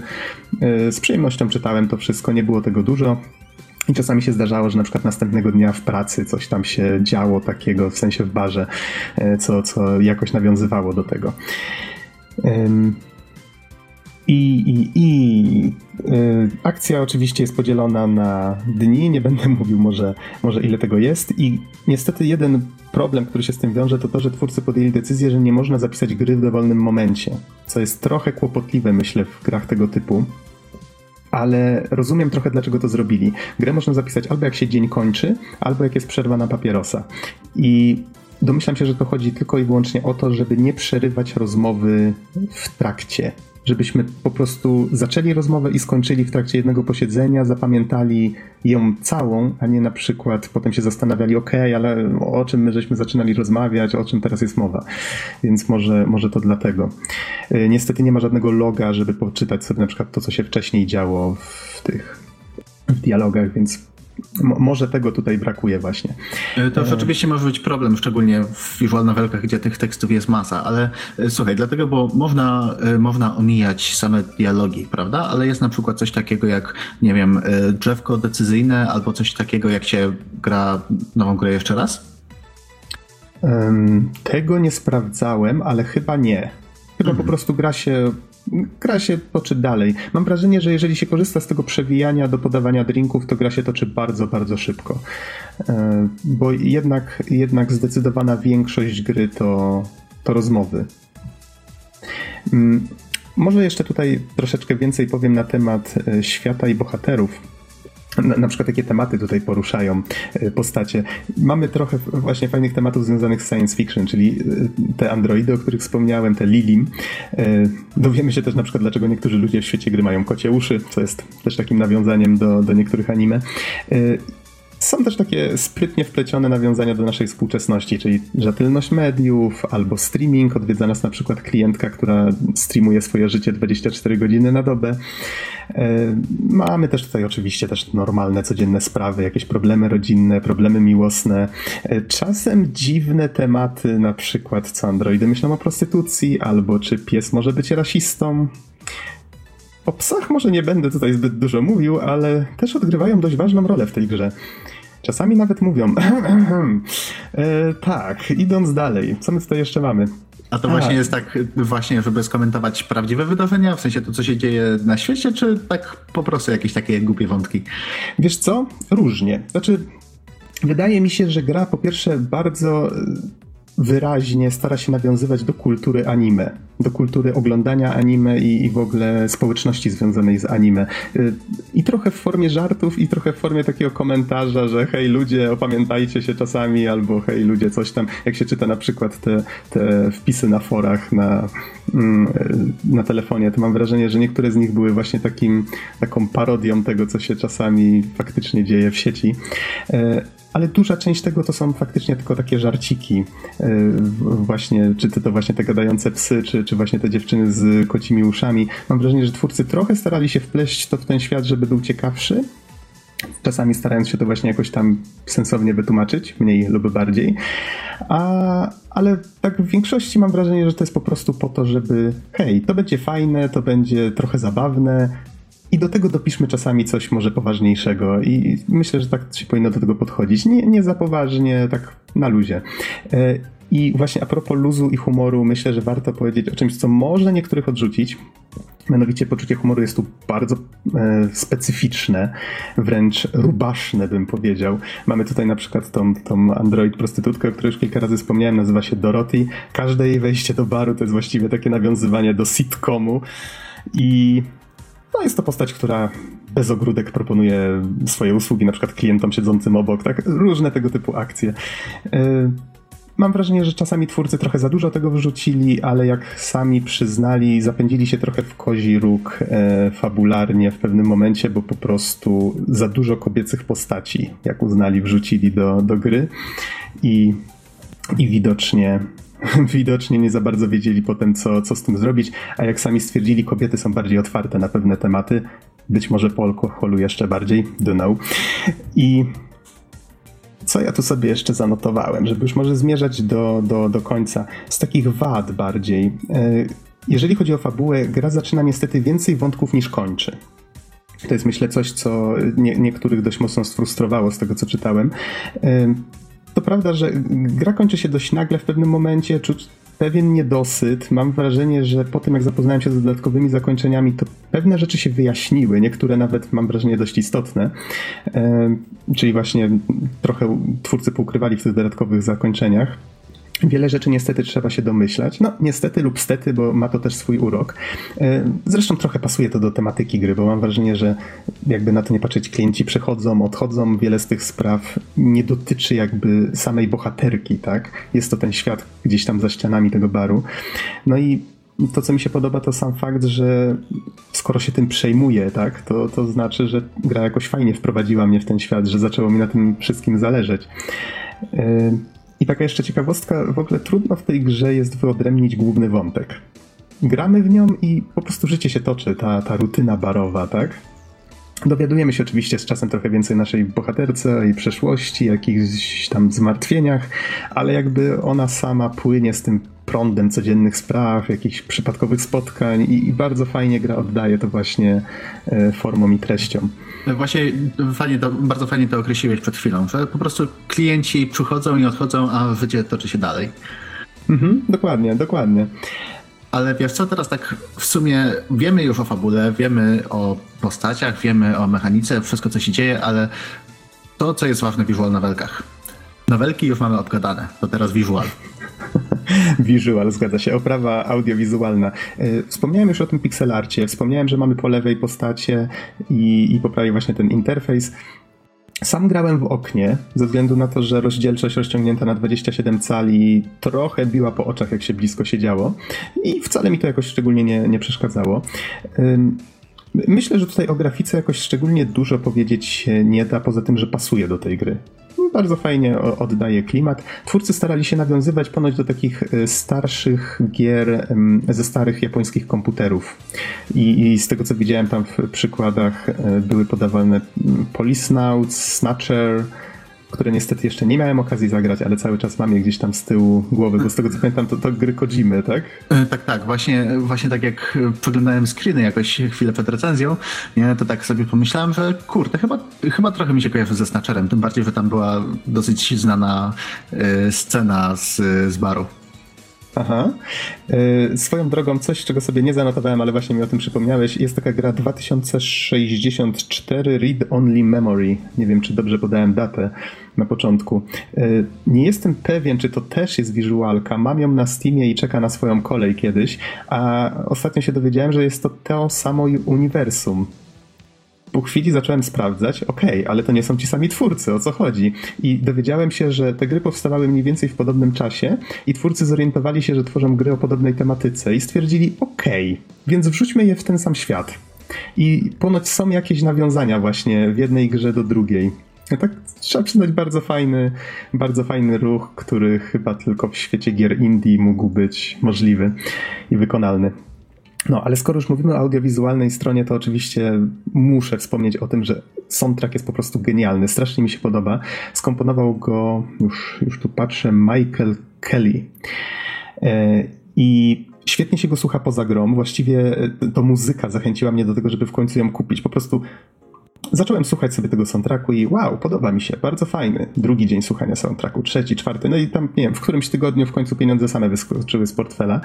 E, jeżeli chcecie sobie obadać jakieś konkretne utwory, to polecam Every Day is Night, A Ren albo Your Love is a Drug, ale ogólnie rzecz biorąc, cały soundtrack jest dostępny e, na, na kanale YouTube właśnie kompozytora Michaela Kalego, więc e, wygooglajcie sobie i polecam sobie posłuchać nic sobie nie zaspoilujecie kompletnie, ponieważ w grze mamy szafę grającą.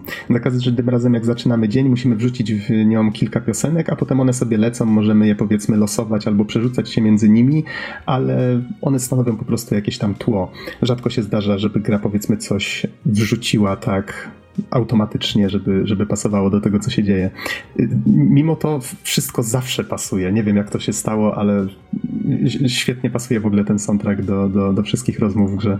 E, właśnie tak jak wrzuciłeś mi tego linka do, e, do Osta na YouTubie, to tak posłuchałem chwilę i doszliśmy do wniosku mniej więcej, jaki to jest gatunek. To jest taki elektropop, więc właśnie trochę elektroniki, trochę takiej, takiej dosyć, dosyć lekkiej, szczerze powiedziawszy, więc właśnie posłuchałem sobie chwilę i Wiem, czego będę słuchał jutro w pracy, na pewno przez chwilę co najmniej.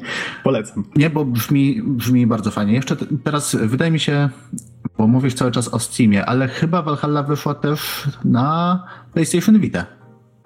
E, to znaczy na Vita ma wyjść A, dopiero. Ma wyjść. Nie jestem pewien, nie jestem pewien, ale mam wrażenie, że na Vita, się, na Vita ciągle jest zapowiedziana, ale jeszcze się nie ukazała. Niemniej można ją na Steamie, na Gogu dostać. Y, właśnie wersja Linuxowa i Macowa, z tego co widzę, też jest dostępna. No i twórcy gdzieś tam też kiedyś przebąkiwali, że, że chcieliby ją wydawać na więcej platform, tam powiedzmy na FreeBS'a czy inne tego typu, ale widzę, że jakby takich planów nie pociągnięto dalej, więc zobaczymy. Myślę, że taka gra by się idealnie na Switchu też sprawdziła. Yy, całkiem możliwe, tylko z tego co mi wiadomo, to jednak trzeba trochę zapłacić za devkity i Switchowe i 3DS-owe, a tutaj na PlayStation Vita wydaje Limited Run Games, które w sumie jest dosyć znane z tego, że y, lubi wydawać jakieś takie bardzo niszowe gry, choćby właśnie Undertale, o którym wspominaliśmy wcześniej. Y, ale hmm. Dobra, no tak, to... bo to jak, jak, ktoś się, jak ktoś się nie orientuje, no to faktycznie jak ktoś tworzy gry w tak malutkiej grupce, to, no to jest to jednak spory koszt pewnie dla takich ludzi, żeby to przerzucić. No i przy okazji nie zawsze mają odpowiednią wiedzę, żeby przenieść to na inną platformę. No ale jakby to jest grubszy temat. Często tacy ludzie wynajmują osobne studia, które się tym zajmują. No właśnie tak, tutaj, tutaj jest to samo, że Wolf Game Studio będzie właśnie robiło port na PlayStation Vita. No mhm. ale to pewnie jak wyjdzie, to wtedy, to wtedy sobie łyknę. Ale w międzyczasie hmm, już chyba powoli będziemy zmierzać do podsumowania, prawda? Tak, tak, najwyższa pora. Nie ma co przedłużać. Mm, myślę, że warto jeszcze wspomnieć o jednej rzeczy. Do gry dodano wraz z łatkami prolog i epilog. Może zabrzmi to troszeczkę dziwnie. Prolog jest czymś, co ukazało się jako pierwsze. Właściwie to, może ujmę to inaczej.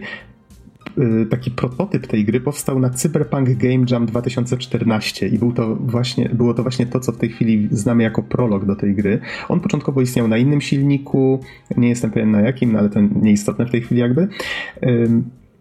I twórcy niedawno wpaczowali ten prolog do tego obecnego silnika, pozmieniali asety, tak, więc jakby ten prolog już jest w grze. On jest dostępny osobno w menu i ostatnio, nie wiem dokładnie kiedy go dodano, chyba w tym roku, pojawił się epilog. On się nazywa Anna i oczywiście nie polecam go włączać przed, przed skończeniem gry. E, zresztą i prolog, i epilog przeszedłem po skończeniu całej gry, więc można podejść do tego też w ten sposób. Niczym jakby, niczego to jakby nie, nie psuje. E, przejście całej gry zajęło mi z tego, co pamiętam, około 22 godzin bez, e, bez chyba prologu, więc tak powiedzmy, że zajęło mi dwadzieścia kilka godzin łącznie, wszystko co gra ma do zaoferowania, przy czym jak już ustaliliśmy przy personie, ja raczej wolno czytam, więc w przypadku nowelek podzielcie sobie to przez pół, jeżeli czytacie bardzo szybko i... Speedrun. Speedrun. Powiedz mi, kto speedrunuje grę, przechodząc ją za pierwszym razem? W ogóle, kto speedrunuje nowelki? God damn it. Yy, nie, nie, ja tylko tak przypominam tutaj, kto projektuje speedruny.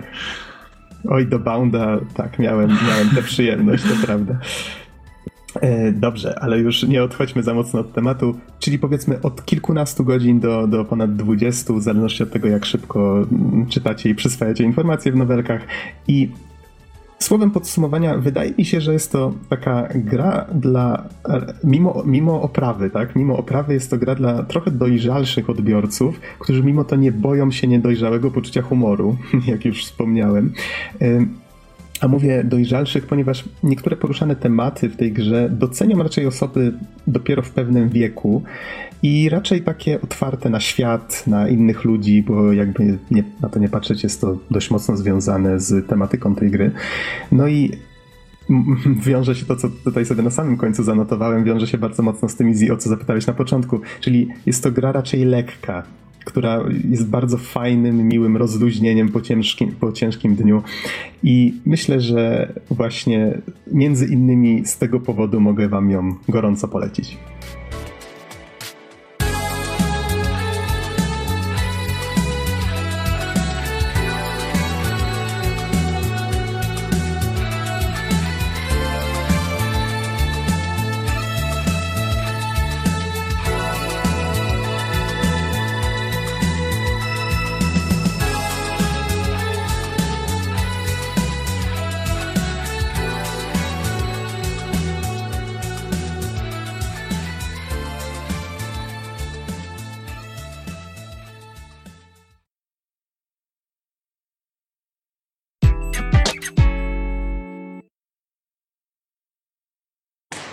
En par hver reder. At folk.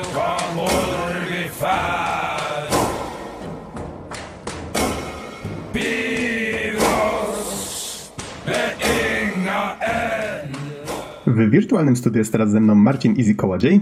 Hej. A mówi Adam Noxa 15 Dębski. Nagrywamy w poniedziałek 18 września 2017 i będziemy teraz recenzować grę Hellblade Senua's Sacrifice, która z tego co widzę tutaj już ciocia Wikipedia mi podpowiada, ukazała się 8 sierpnia tego roku i wyszła na PC i PlayStation 4 i została stworzona przez Ninja Theory na Unreal Engine, na silniku Unreal Engine 4. Mm, I wydaje mi się, że chyba najlepiej, jak przytoczymy po prostu, jeżeli chodzi o gatunek, to co jest napisane na wiki, został, gra została określona jako Cinematic Psycho, Psychological Horror Action Adventure. E, sami przyznacie, jest to dość długi opis, ale mam nadzieję, że za chwilę troszeczkę głębiej opiszemy, o co tak naprawdę chodzi. Mm, I może tylko powiem, że jest to w pewnym sensie gra akcji, ale nie do końca bardzo mocno skupiająca się na narracji, przedstawiająca akcję z trzeciej osoby, chociaż jakby się tak trochę zastanowić, to może jednak y, z pierwszej, ale myślę, że do tego jeszcze przejdziemy, więc Easy, może teraz y, twoja kolej, opowiedz troszeczkę o fabule. To znaczy, ja jeszcze tak słowem wstępu chciałbym mm -hmm. powiedzieć jedno. To nie jest gra, która jest w taki bardzo klasyczny sposób fajna.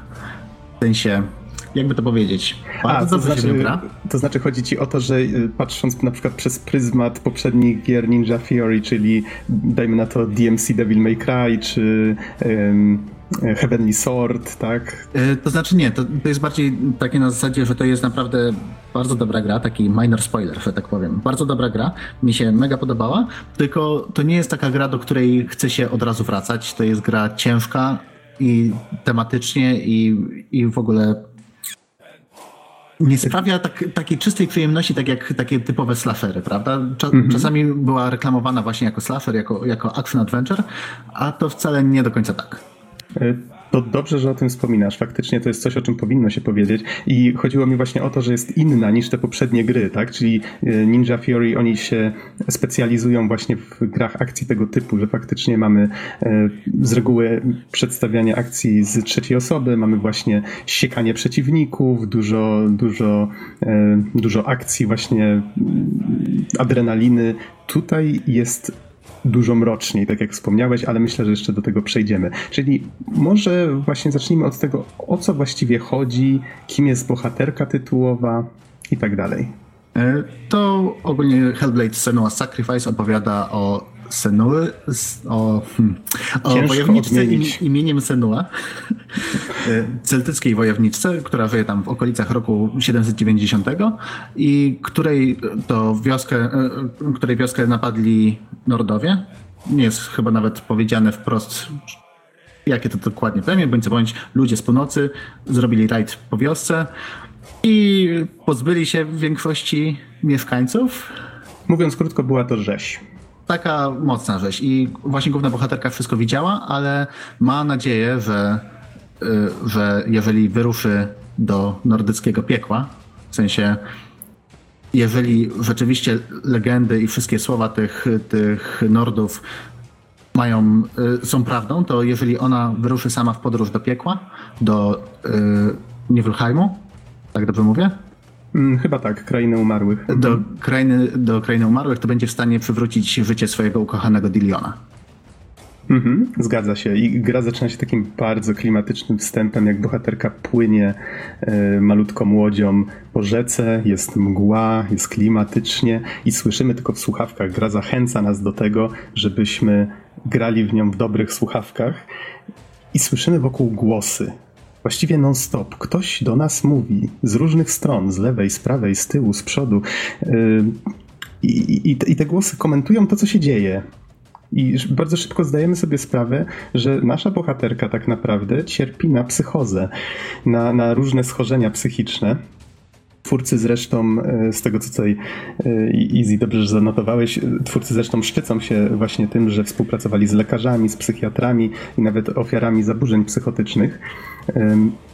Właśnie w takim celu, żeby jak najlepiej oddać e, to, co taka osoba może może odczuwać, jak może widzieć świat wokół siebie, tak? Czyli tutaj, jak grałem, miałem troszeczkę takie skojarzenia z, y, z Alanem Wake'iem, tylko że w troszeczkę innym w innej formie. W sensie Alan Wake cały czas zadaje nam pytania, okej, okay, ale co jest prawdą, a co jest, co, co jest prawdziwe, a co nie, co, co, co bohaterowi się tylko wydaje, a co nie. W przypadku Hellblade'a mam wrażenie, że twórcy już od samego początku stawiają sprawę jasno że mamy do czynienia właśnie z bohaterką, która cierpi na, na takie przypadłości i że właściwie to jest cała, cała jej przygoda, którą przeżywamy, jest formą walki z tym. Nie wiem, jakie, jakie są Twoje odczucia, Easy, w związku z tym. Tak, właśnie to, mm, jakby to powiedzieć, ten ciężki klimat, wszystko, wszystko, co się dzieje, wszystko, co widzimy, wszystko, co słyszymy, to tak jakby ma być właśnie reprezentacja walki bohaterki z chorobą. Nie? I jest, jest ciężko po prostu. No, miałem takie momenty, że rzeczywiście odkładałem pada na chwilę, żeby, żeby uspokoić się, właśnie te wszystkie, odciąć te wszystkie głosy, bo wywierają naprawdę spore wrażenie dzięki temu, że są nagrane właśnie tak zwanym y, nagraniem binauralnym, że po prostu słyszymy je wszystkie dookoła, jakby były za nami, jakby szeptały nam do ucha. Mhm.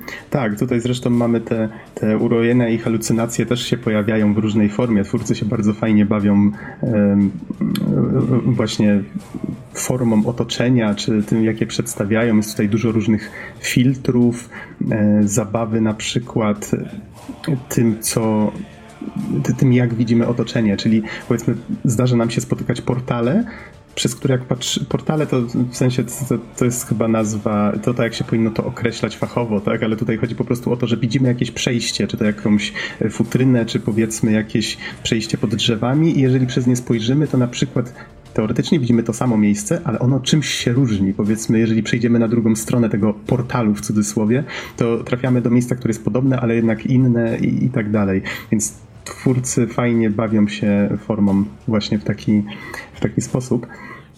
Ale myślę, tak, że jeszcze... I właśnie z jednej, mm -hmm. strony, z jednej strony oczywiście wynikają z tego, z tego tak, takie mm, zagadki środowiskowe, environmental puzzles, wiecie, że po prostu musimy pochodzić trochę, żeby rozwiązać jakąś zagadkę i właśnie z jednej strony mamy to mechanicznie jakoś, yy, jakoś sprecyzowane, ale z drugiej strony zaczynamy sobie zadawać pytania, która wersja tak naprawdę jest prawdą? Czy tam cały czas było przejście? Czy może rzeczywiście to jest jakaś, jakaś magia, jacyś nordyccy bogowie nam mieszają w głowach?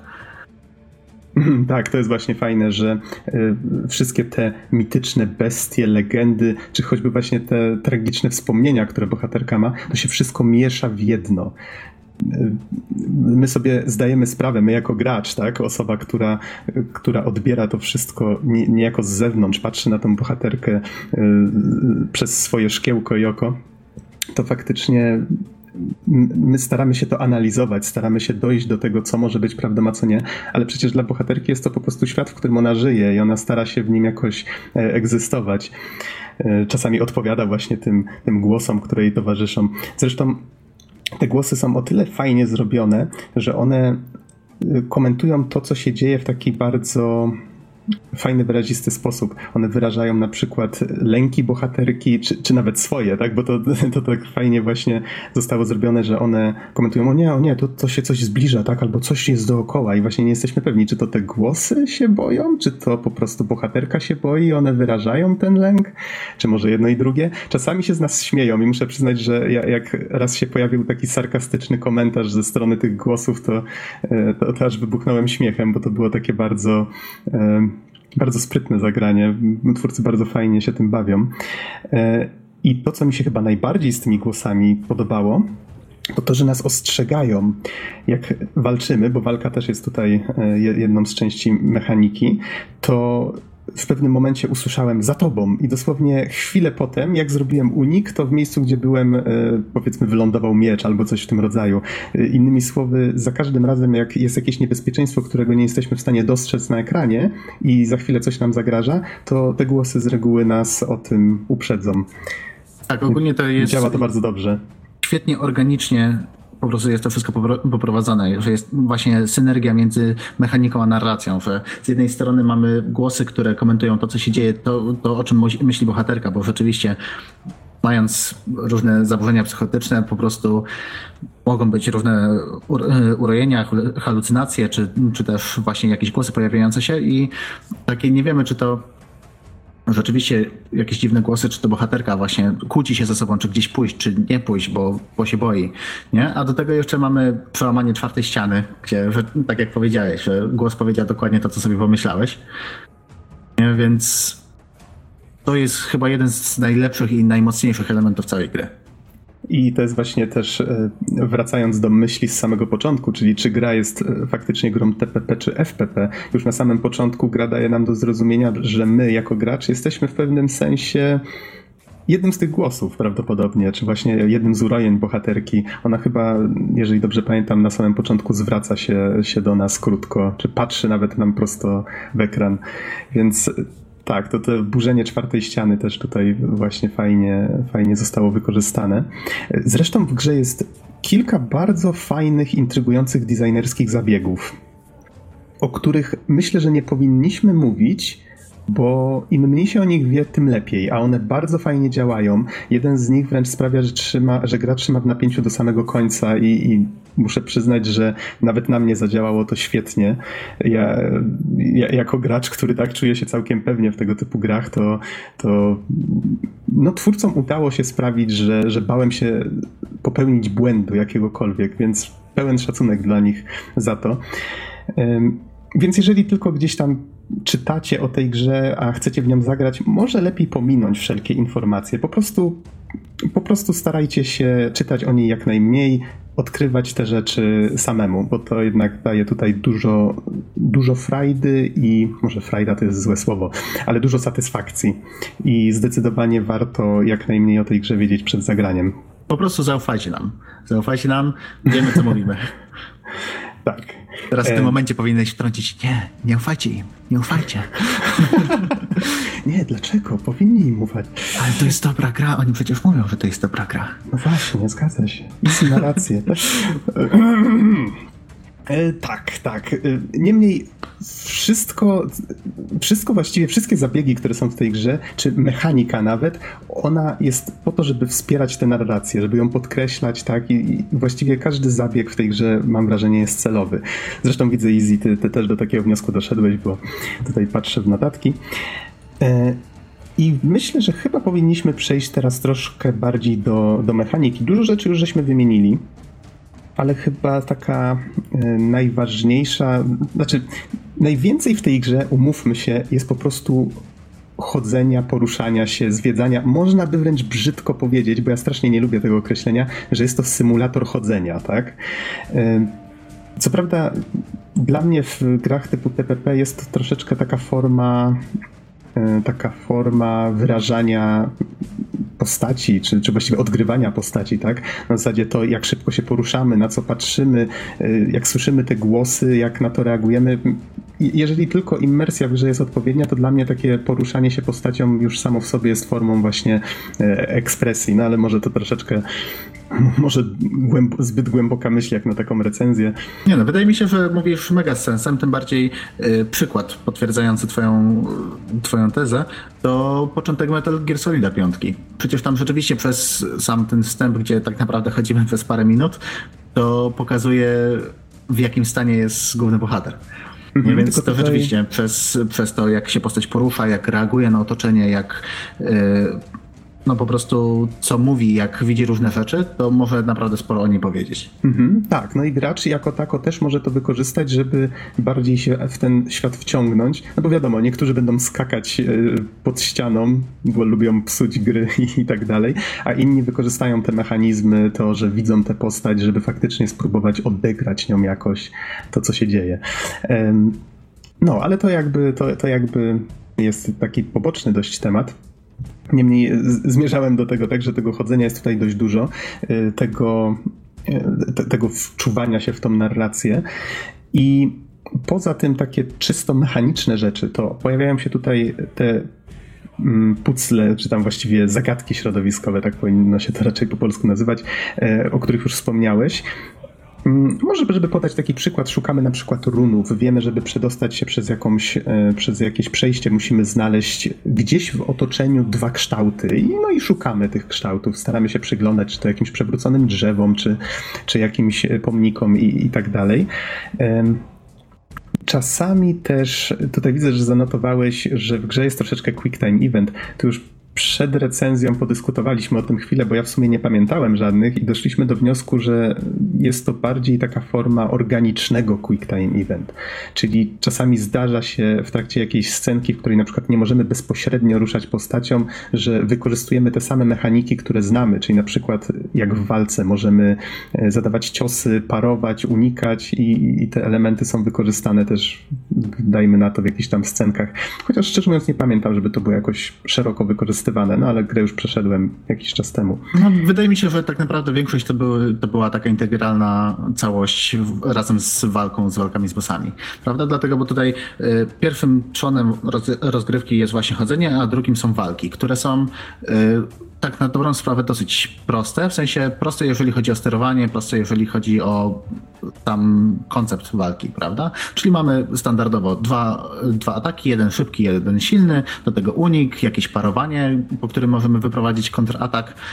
Więc walka jest w miarę prosta, jeżeli chodzi o ogarnięcie sterowania, ale przez to, że jest jest wymagająca, jeżeli chodzi o wszelki timing, wszelki czas reakcji, dlatego, bo musimy brać e, poprawkę na to, w jakim tempie atakują nas przeciwnicy, jacy to są przeciwnicy, bo jest ich kilka typów i każdy z nich ma jakieś typowe dla siebie ataki. I właśnie tak jak tak jak Nox mówił, co, mamy jeszcze trochę y, ułatwień ze strony głosów, które nas ostrzegają, jeżeli czegoś nie widzimy.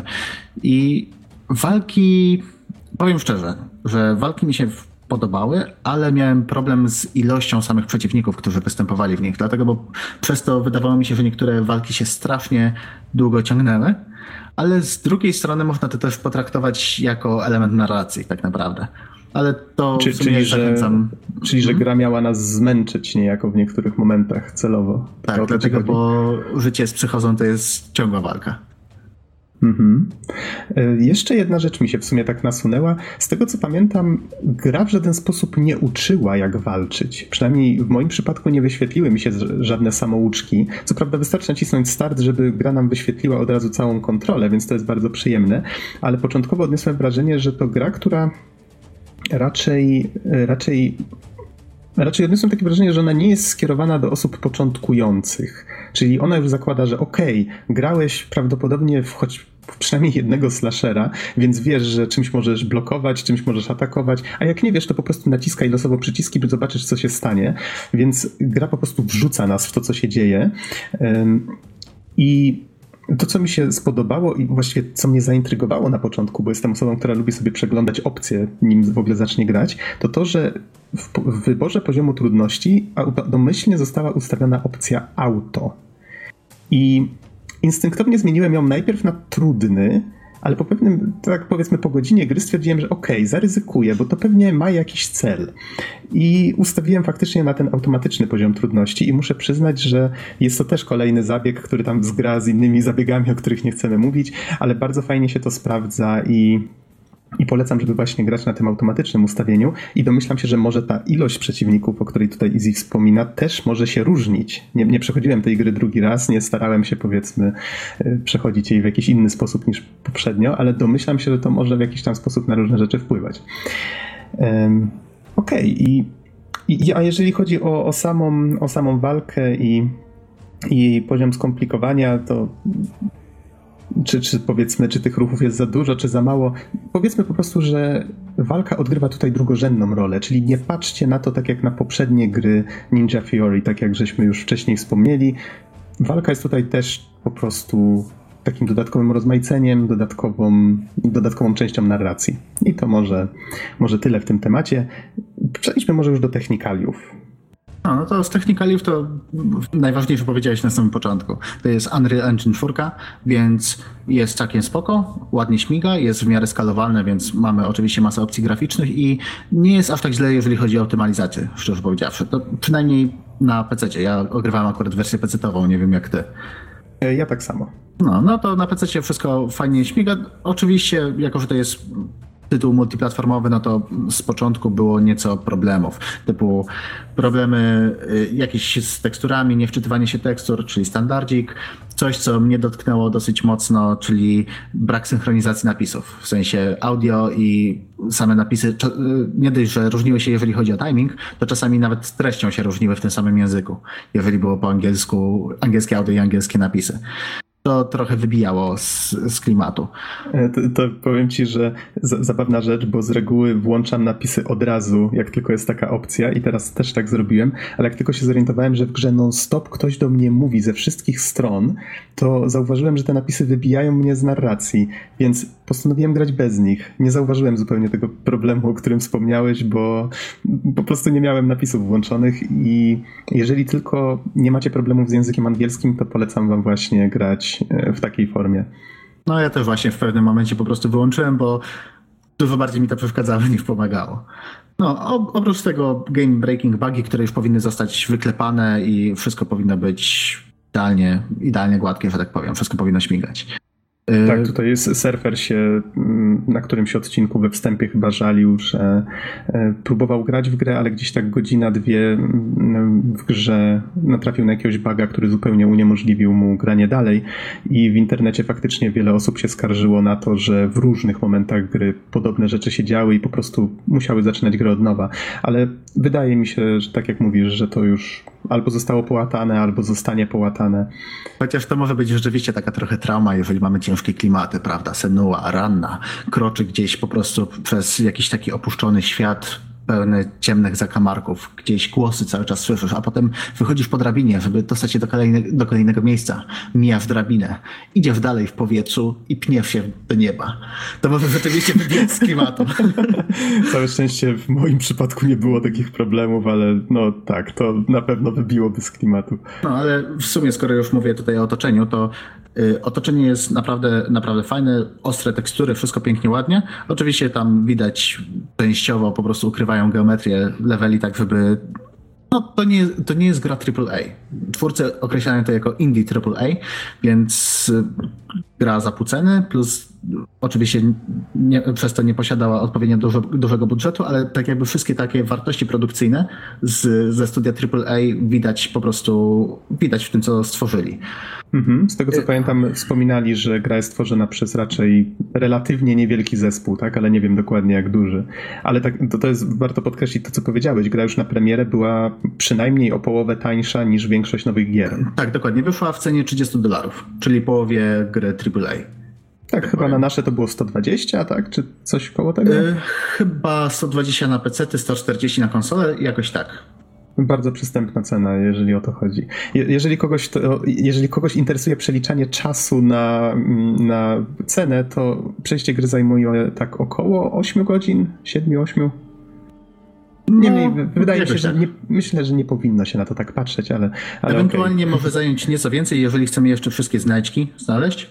A znajdźki to tak naprawdę y, fragmenty opowiadań o mitologii nordyckiej, w których możemy się dowiedzieć, kim był Odyn, co zrobił, kim był Loki, coś o Jotunheimie, coś o lodowych gigantach. Ogólnie, ogólnie takie najważniejsze informacje związane właśnie z mitologią nordycką. I jedyne, co, yy, co nam daje zebranie tych wszystkich znajdziek, to jest dodatkowe paręnaście sekund zakończenia ale raczej z tego co widziałem, nie jest to coś, czym powinniście się bardzo przejmować, więc nie stresujcie się tym, po prostu przejdźcie grę i jeżeli tak. będziecie zainteresowani, to wtedy szukajcie. Jakby nie skupiajcie się na tym. To nie Albo jest nawet tak zobaczyć istotne. na YouTubie, tak naprawdę.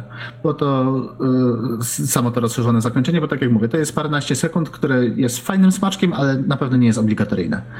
Mhm. Yy, o, jeszcze nie wspomniałem o jednym, o, o soundtracku, ogólnie udźwiękowieniu, które jest bardzo dobre. Wszystko się trzyma kupy, wszystko jest fajnie, klimatycznie. Właśnie mamy od takich mocniejszych brzmień podczas walki y, do fajnie tutaj napisałeś niepokojącego ambientu. Nie, a do tego jeszcze wszystko widać, że jest inspirowane właśnie tymi klimatami nordyckimi, więc mamy ostre bębny, mamy jakieś takie Trochę mi się tak, kojarzyło z wikingami. Męskie, męskie chóry takie mocne, ciężkie. Nie wiem, jak to nazwać fachowo. Właśnie tak jak z tym mrocznym ambientem. Zacząłem się śmiać, bo brak fachowych nazw y, muzyki to, to chyba już mój... Tak, to chyba już na podcaście się utarło, że ja, u mnie to tak jest. No to, to, to nie twój problem, to problem wszystkich, bo wymyślają tyle gatunków muzycznych, że ciężko jest się połapać. Powiedzmy, że y, folk dark ambient. Mm. O, hmm. idealna nazwa. Tak, ale muzyka faktycznie w trakcie walk potrafi być bardzo też taka mocna i pompująca adrenalinę, kiedy trzeba. Działa to, to bardzo działa i fajnie się sprawdza. E, okay, widzę, że o, o, minusach już wspominałeś. Jeszcze tutaj chyba o, o, na kamerę się nie skarżyłeś, ale to... A, no, to jest problem przy walkach. Tak jak mówiłem, jest całkiem sporo przeciwników. Czasami jakoś wpędzimy się w jakiś róg, dobijemy plecami do ściany i nagle okazuje się, że kamera stwierdzi, a nie, wiesz co, fajny jest ten kamień po twojej prawej. Szkoda, że nie pokaże ci twoich przeciwników, ale w sobie masz głosy, które ci podpowiadają. Nie, więc to jest męczące i trochę wybija, wybija z rytmu, ale da się przeżyć. Mhm. E, jakoś właśnie nie przypominam sobie, że miał dużo takich problemów, ale okej, okay, wierzę na słowo. E, jedną rzecz jeszcze sobie przypomniałem, mianowicie fajnie twórcy wykorzystali, i tu nie jestem pewien, ale to są chyba nagrania z prawdziwymi aktorami. W sensie od czasu do czasu y, wyrenderowana grafika jest mieszana z, y, znaczy geometria otoczenia jest mieszana z właśnie z nagranymi filmami i to jest tak przeplatane właśnie w takie wizje, jak ktoś do nas mówi i widzimy właśnie czyjąś twarz. I mam wrażenie, że te twarze były zbyt dokładne jak na grafikę 3D, zbyt dużo detalów w mimice było, ale mogę się mylić. Chociaż z drugiej strony Ninja Theory przygotowało specjalną technologię do właśnie odtworzenia mimiki twarzy nawet w czasie rzeczywistym, co pokazywali na, na różnych różnych imprezach branżowych i na swoich devlogach, więc powiem ci, że miałem to samo. Tak oglądałem to i patrzyłem się, nawet złapałem się parę razy na tym, że przestałem słuchać, co po prostu mówiła postać, tylko się zastanawiałem, czy to jest pre-render, czy to jest prawdziwe nagranie. Wydaje mi się, że to są jednak prawdziwe nagrania. Głowy nie dam, ale, ale jednak, jednak na to bym stawiał. Zwłaszcza, że nie możemy ich oglądać z kilku stron. Z reguły kamera jest wtedy zalokowana w miejscu. No ale to już tak wchodzimy w takie technikalia, tak? To jest choroba zawodowa już w pewnym momencie. Y, dobrze, myślę, że jeżeli masz jeszcze coś do dodania a propos technikaliów, to mów, ale myślę, że powinniśmy przejść już do, do podsumowania. Tak, myślę, że, że już spokojnie możemy, możemy kończyć. Mhm. To w takim razie nie wiem, Easy, ty chcesz zacząć może? Jak, jak się grało w Hellblade'a? Komu byś go polecił? Ogólnie to powiem tak, że ja jestem bardzo zadowolony z, z, tej gry. Nie dość, że oczywiście na początku cebula mode, nie? więc za połowę ceny mamy bardzo dobrą grę, która rzeczywiście z jednej strony jest indie, co nie była robiona mega transparentnie. To, co pokazali twórcy, że regularne devlogi, gdzie pokazywali fragmenty gry, gdzie nie zdradzali fabuły, co jest bardzo fajne, że pokazali różne technologie, różne pomysły, które wcielili w całą grę to się nie zdarza w tej branży, nie? A tym, tym, bardziej, że to jest naprawdę spore i znane studio i wydało grę, która, w, którą się gra i która wygląda jakby była tytułem AAA. Dalej za połowę ceny, nie? Do tego, który jest y, mechanicznie może nie jest jakiś mega rewelacyjny i rzeczywiście część ludzi może odstraszyć po prostu y, ta, ten symulator chodzenia i walki, które, na których nie ma po prostu odpowiedniego nacisku, że to nie jest Cinematic Suffer, ale narracyjnie to jest perełka. I co prawda, tak, tak, jak powiedziałem wcześniej, to nie jest gra, z której czerpie się taką prostą przyjemność. W sensie to nie jest taka gra, do której siądziesz, bo masz wolne pół godzinki i żeby pochlastać wrogów. Nie, nie. To jest coś, do czego trzeba przysiąść, trzeba założyć słuchafony i próbować się po prostu wbić w ten klimat, y, wejść w umysł Senuły i, i po prostu doświadczyć tego, bo naprawdę warto. Mhm. To w moim przypadku mogę powiedzieć, że mm, śledziłem losy tej gry od kiedy ją zapowiedziano i faktycznie te devlogi, o których wspomniałeś, czekałem właśnie na to, co, co Ninja Theory mm, wypichci z tych pomysłów. Sporo się zmieniało. Grając zauważyłem właśnie, że, że kilka koncepcji też troszeczkę się zmodyfikowało, ale to normalne w trakcie e, tworzenia tego typu, właśnie tworzenia jakiejkolwiek gry, tak?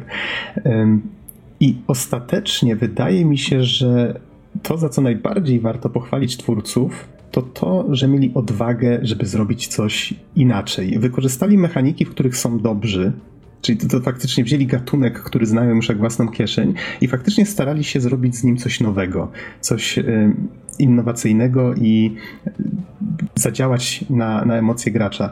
I faktycznie, tak jak Easy wspomniał, nie jest to gra lekka, ale jeżeli tylko macie, mm, macie chęć doświadczenia właśnie troszeczkę takiego cięższego, innego klimatu, to myślę, że jest to zdecydowanie gra warta polecenia. Myślę, że nawet można powiedzieć, że jedna z oryginalniejszych, jakie wyszły w tym roku.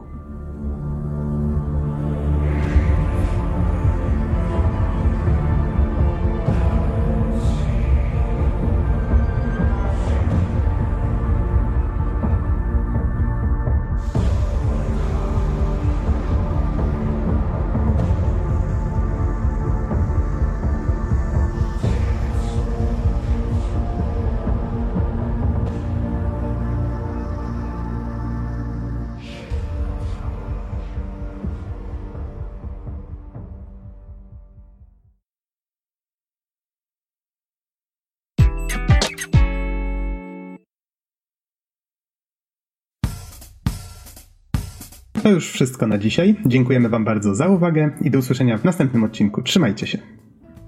Cześć. Cześć.